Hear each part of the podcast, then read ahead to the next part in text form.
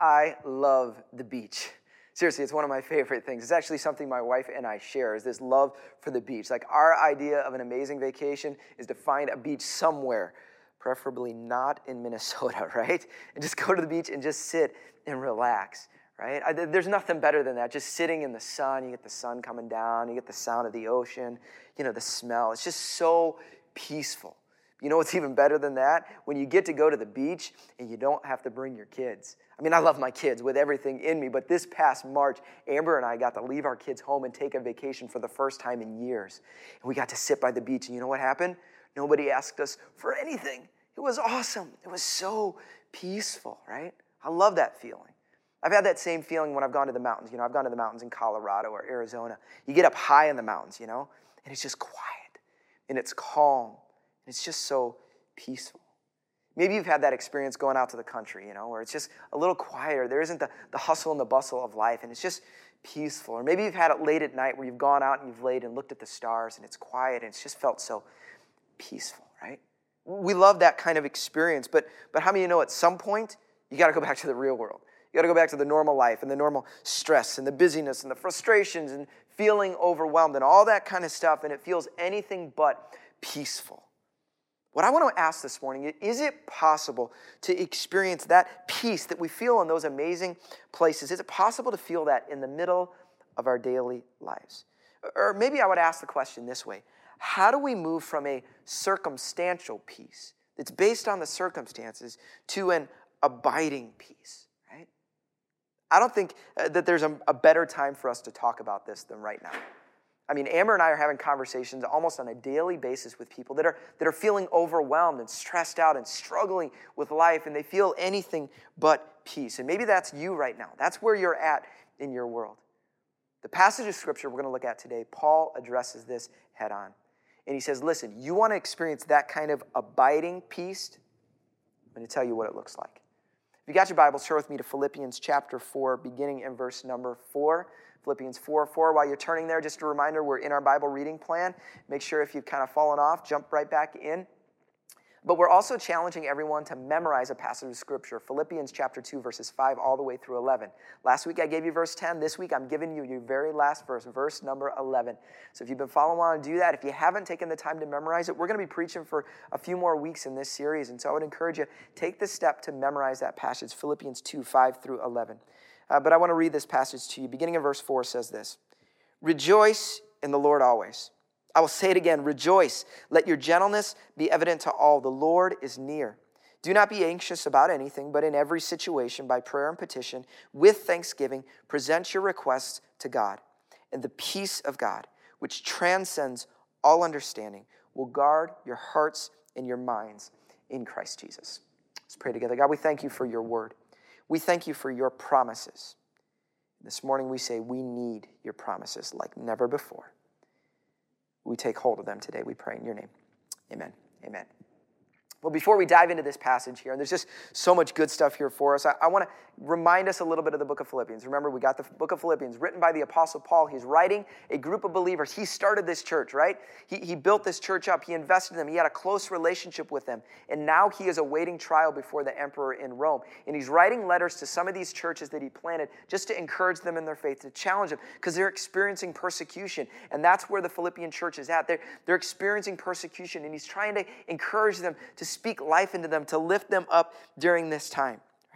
And what I love about Paul's letters when you read them is usually the first half is a little theological. You know, he a lot of times gives some ideas and some principles and those kind of things. But the back half of his letters are really practical. He's usually like, do this, don't do this, do this, don't do this. And this is where we're at right here. It's as if Paul is going to say to you, listen, you want abiding peace? You want to be, experience peace in the midst of the chaos that you're living right now, right? You want peace that can weather any storm you would face? Do this. That's what we're going to look at. And so I would challenge you to take some notes this morning because these are some things you need to get a hold of, all right? Point number one is this Paul would say this find your joy in the Lord. Do you want to experience peace? Find your joy in the Lord. Don't find your joy in other things. Find your joy in the Lord. Look what it says in verse 4. It says, Rejoice in the Lord always. I know what you're saying. That sounds like a really just churchy thing to say. Rejoice. Just rejoice in the Lord always. But I love how Paul says it. He says, Rejoice in the Lord always. I want to say it again. Because I don't think you're listening, right? This isn't just a thing I'm saying. Rejoice, all right? Rejoice in the Lord always. What does it mean to rejoice in the Lord? It means this too find your joy in the Lord. Paul would say this don't, don't rejoice in your circumstance. Don't find your joy in your circumstances. Why? Because they aren't going to be good. They aren't always going to be what you want them to be, right? Don't rejoice in your status or your achievements. Because as good as you think you are right now, sometimes you're going to fail. And if your hope is in there, good luck, right? See, listen, don't rejoice in the stuff. We all love the stuff. But guess what? The thing you just bought is going to be in the garbage next year, right? Don't rejoice in that stuff. Don't find your joy in that stuff. It's not going to last. Don't even find your joy in temporal relationships. Why? Because people are going to fail you. This isn't always going to be the way you want it to be. If you're looking for your joy in relationships, it's going to end sometimes, right? He says, Rejoice in the Lord. How do we rejoice in the Lord? What does it look like to rejoice in the Lord, to find our joy in the Lord? It's to find your joy in who He is and what He's done. See, this is the reason why we worship on a regular basis. Every Sunday, we gather to, re- to rejoice in the Lord, to remind ourselves of how good He is, to remind ourselves of what He has done for us, to rejoice in Him, because as we do that, it fixes our eyes in the right place. Paul say this You want to experience peace in your life? Find your joy in the Lord. So remember who Paul's talking to. He's talking to people kind of like us that are experiencing hard stuff, right? And these believers, they're specifically experiencing persecution, like true persecution. I, for, for us, it's very easy to say, oh, we're being persecuted. We have to wear masks and we have to do these things. Listen, that's not persecution. These guys, their lives are on the line. There are believers all around the world right now that are literally putting their lives on the line. That's some persecution, right? But he's saying this listen, listen, even though you're experiencing the hard stuff, like even though you're questioning, is this even worth it?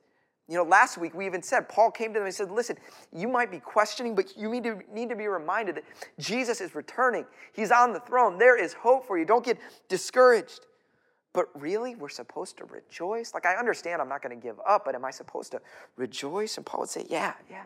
Even in the garbage, even in the hard stuff, even when things don't go the way you want them to go, how, how do you rejoice? You rejoice in the Lord because He never changes. He's the same yesterday, today, and forever. He is the one that you can rely on. He is the firm foundation that we plant ourselves. This is the root of joy in our lives is who God is, what he has done. It's a commentary on the book of Philippians by Gordon Fee, and I want to read a passage to you. He talks about this specifically. He says this joy, unmitigated, untrammeled joy is, or at least it should be, the distinctive mark of the believer in Christ Jesus. The wearing of black and the long face and the somber attitude, which so often can typify some of the later expressions that we see in, in church history about Christian piety, are totally foreign to Paul's version. Paul is the theologian of grace, he is equally the theologian of joy. Christian joy does not come and go with one's circumstances. Rather, it is predicated altogether on one's relationship with the Lord and is thus an abiding, deeply spiritual quality of life. See, this is what Paul is saying. Listen, you want to experience peace that endures, you want that kind of thing, the kind that can endure the storms of life, then it must be rooted in one thing that never changes. You must root it in God Himself. You want peace, it must be grounded in Him. Find your joy in the Lord. Seek Him. This is the starting point. But we get to number two in the notes, and it's simply this display gentleness. Display gentleness. Look what it says in verse number five. It says, Let your gentleness be evident to all. Let your gentleness be evident to all. This word gentleness, it, it literally means more like gentle forbearance, this, this self control, this ability to be under control, right? And this might seem hard to you because at times when the pressure comes, when things get difficult, it's really hard to have a gentle forbearance, to have this under control attitude, to stay self controlled, right? Especially when things get chaotic in life. What, what Paul's trying to say though is if your roots are different, if you are rooted and your joy is in God Himself, if your roots are different, your fruit should be different. The way you respond should look different than everybody else, right? See, these believers that he's talking to, they were under pressure. They were experiencing great pressure. And Paul's saying, How should you respond? Here's the deal you shouldn't respond like everybody else does. Like when you're enduring this kind of stuff, you shouldn't look like the world looks. You should look different. You shouldn't have a short fuse. No, there should be a, a, gentleness about you. You shouldn't be freaking out like everybody else does, right? You shouldn't be reacting like everybody else does. You should display gentleness. Now, here's the problem all of us know Christians, all of us do, who, who freak out worse than unbelievers. I'm sure you could think of somebody right now. You're like, they call themselves a Christian, but they are freaking out all the time, right? But let's be real. Sometimes we are those Christians. Sometimes we aren't the ones showing this gentleness, right? Now, sometimes it occurs from just like the normal frustrations of life. I'm going to tell you a story because it makes me look bad and hopefully will make you feel better. Uh, just this past week, this was an experience that I had. I, I, walked, I walked into the room. We got a, we got one of our kids, our, our fourth grader, who's going into fifth grade, and I would say he's hitting that point where he thinks he knows everything, right?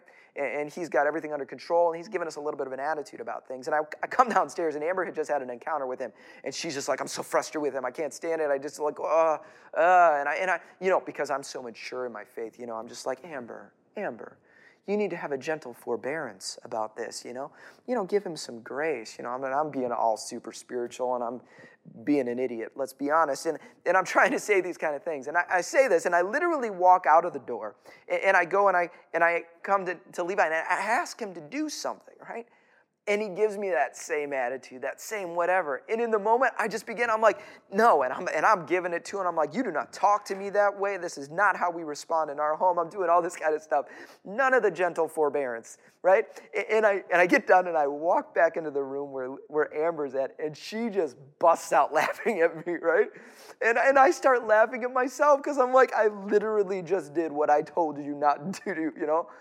And this is how life is. In the, the goodness of God, in the, the glory of this faith thing, is that it's a journey and there is grace for us in the journey. And we have these moments where we, we fail. But, but the question is, what about those, those real pressures in life? Those, those real moments when, when we want to give up?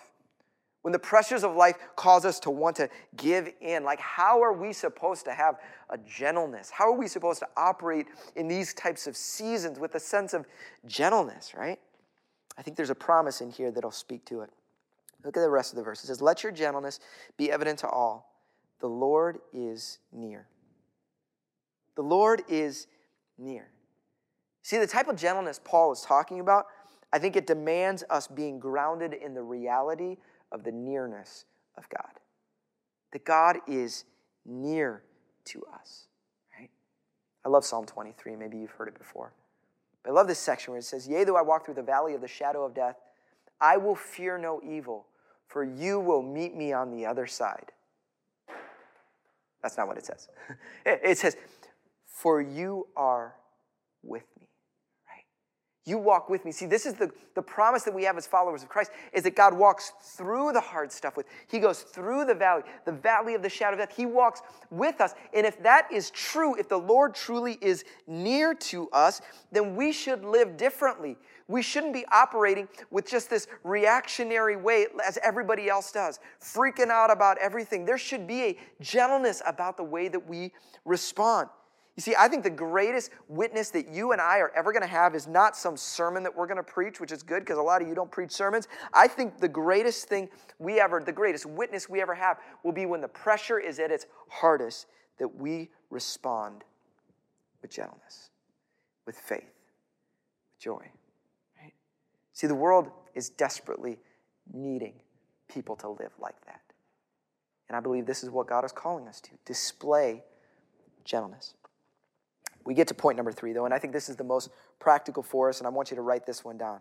It's this Paul would say this shape your worries into prayers. Shape your worries into prayers. Look what it says in verse 6. It says, Do not be anxious about anything, but in every situation, by prayer and petition with thanksgiving, present your request to God. Now, there's so much in this verse. I, I can't even dig into all of this, but, but let's just take a moment here. It starts with, Do not be anxious about anything. Don't be anxious about anything. Now, that's a hard thing because, to be honest, there's a lot of us, there's a lot of things that we could be anxious about. There's a lot of things that we could worry about. And Paul's saying we have a tendency to just hold on to our anxiety, to hold on to our worries, to hold on to our fears. He said, don't do that. I got to hit pause here for a second because I do understand something. That there are some that are watching here that, that anxiety is something that you struggle with. It's beyond just a normal anxiety. There are issues of mental health that maybe you struggle with. And I understand that. I've got some close personal friends who deal with this. And, and just telling you, just, just pray harder, just believe harder, that isn't always the solution because there are some significant issues that people are struggling with. But I don't want the issues that some of us deal with to be an excuse for the rest of us because I think a lot of us can operate in the same way that we operate in our anxiety. We hold on to it, we grip to it, we, do, we don't let go of it. And Paul's saying, listen, don't be anxious about everything in every situation. Everything that you go through, the good, the bad, the hard, the easy, whatever it is, I want you to, I want you to shape your worries into prayers. I love the message translation. That's where I got this from. It says this in the message. It says, Don't fret or worry. Instead of worrying, pray. Let petitions and praises shape your worries into prayers. Let's be honest. How often do we really do that? Do we take the thing that we're worrying about and actually convert it into a prayer immediately? So I think oftentimes we instead we shape our stress into worry. We shape our stress and we have the stresses come and we say, oh, no, I'm going to worry about this now. And, and that worry will produce other worries, and we're birthing worry after worry. And, and suddenly we can get to the point where we are so paralyzed by all these things that we're worried about. And let's just be honest a lot of times we're worrying about things that we have absolutely no control over. We can't do anything to impact it, but we're sitting there just holding on to our worries, gripping onto it with everything that we've got, right? We're so desperately de- desiring peace in our life, and yet we're clinging to the very thing that is robbing the peace of God from us, right? This is where we live. See, the, the, the beautiful thing of God is that He is so patient with us and gracious with us. And we would say, well, God must be frustrated by this. No, no, no. You want to hear what God has to say to you in these moments? He said, listen, listen. Would you just shape those things? Just it's, you, can, you can use it, but use it a different way. Rather than holding on it, can you shape that worry into a prayer? Would you turn that to me? Because it's so crazy that, that there's things that we have no control over, and yet we hold on to them. And he's saying, listen, wouldn't it be better to at least put it in my hands because I can do something for you, right? I can meet your need there. The heart of God just cares so deeply for you. This is what it says in 1 Peter. He says, Cast your anxiety, your worries, your burdens, cast them onto God. Why? Because He cares for you. We don't always act like it, but He desperately cares for you. I love this passage in, in Matthew chapter 6. Jesus is talking. He tells this. He says, Therefore, I tell you, do not worry about your life, what you will eat or drink, or about your body, what you will wear. Is not your life more than food, and the body more than clothes? Look at the birds of the air. They do not sow or reap or store away in barns, and yet your heavenly Father feeds them. Are you not much more valuable than they? Hear that. Are you not much more valuable than they? Can any one of you, wor- by worrying, add a single hour to your life? See, Paul is saying the same thing Jesus said. Listen, don't worry about it. Don't hold on to your worry. Instead, shape your worries into prayers. Put those things that you maybe don't even have control of, would you put them into His hands? Entrust them to Him. Why? Because He cares for you deeply. So we get to the end of the passage. We get to verse number seven. Here's what it says It says, In the peace of God, the peace of God, which transcends all understanding, will guard your hearts and your minds in Christ Jesus. And I want to end this, uh, this message here this morning by getting to our big so what. We always ask the question so what? What's the point of this thing? What am I challenging to do? Here it is. It's this let God fight for your peace. Let God fight for your peace. Listen, circumstantial peace is great. We love it. We love it when everything works out, when we're sitting on the beach or we're in the mountains or everything in our life is just the perfect way and we get that brief moment of peace. We love that, but here's the truth it won't last. We all know it. Something's getting out of place. It just is. Life is like cleaning a house with a two year old in the home, okay? If you know what that's like, you walk around, you clean a room, you leave, clean another room, and come back, and that room has already been destroyed. That's how life is. We're so we're trying to get everything just spinning just the right way. Like, oh, hit pause. Can I hit pause in life? Guess what? There's no pause in life. It is a dynamic experience. It's always shifting. And if our peace only comes because the circumstances are right, we are in trouble. What we need is an abiding peace that can endure no matter what the circumstances are. And hear this abiding peace comes as a gift from God. You see, peace isn't a finish line that you run at, it's the result of putting yourself in the right position. And when you do that, God will fight for your peace. What does it say? It says, The peace of God, which transcends all understanding, will guard your hearts and minds. See, what does that mean? This, this idea of guarding is really this idea of a garrison. Do you know what a garrison is? Uh, to garrison something means to, to place a guard around it, an armed guard, to place troops around something. So you might garrison a fort, you might garrison a home or some area, whatever, that you're trying to protect. You know, you put troops around there that are going to fight and do battle on your behalf. And see, this is what God is saying. Like when we find our joy in the Lord, when our hope and our joy is in Him, right? When we begin to respond differently than everybody else, and instead of freaking out all the time, we begin to display this gentle forbearance, this gentleness, right? And when, when we begin to get to this point where we, instead of holding on to our worries, we shape our worries into prayer, constantly placing them in His hands. When we do these things, God sends a garrison around your heart and your mind. He protects you. He guards you. He gives you a peace, not because the circumstances are right, but because He is protecting you. He is fighting for you. And see, this is how we're able to have peace in the hard stuff. And I love this part of the scripture where it says, the peace of God, which transcends all understanding. It's beyond understanding. You can't, you can't figure it out. It's, it's the, kind of, the kind of peace that doesn't make sense It's going to guard you. See, this is what the world it, it, it craves. I think this is what the witness that we can have that can be so powerful when we're in the midst of storms, not because life is good, but because God is good, that we can experience a peace that comes from God, a gift from God in the midst of the storms. I know some of you have experienced that. I've experienced that in my own life. The times when it doesn't make sense to have a peace, and yet I do. Why? Because we put ourselves in the position to receive it. We allow God to fight on our behalf. Maybe you struggle, struggle to experience this in your own life. You know what I would bet? I would bet a few things. I would bet you're looking for your joy in other places. I would bet that rather than displaying gentleness, you're just freaking out like everybody else does. You react like everyone else does. You forget that the Lord is near, the Lord is with you in the midst of it. And I would guess that rather than shaping your worries into prayers, you're just holding on to those things. My challenge for every one of us is that we would put ourselves in a position to receive the gift of peace from our God, that He would garrison our hearts and our minds. You see, peace is just like salvation. We talk about the gospel all the time. The gospel says what it means that we put ourselves in the right position, that we can't earn our salvation, but if we will put ourselves in the right position, we can receive the gift of salvation, right?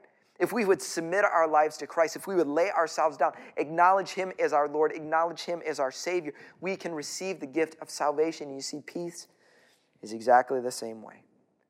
We can't strive after it, we can't try and achieve peace. We just have to put ourselves in the right position to receive it. Now, I love, I love baseball.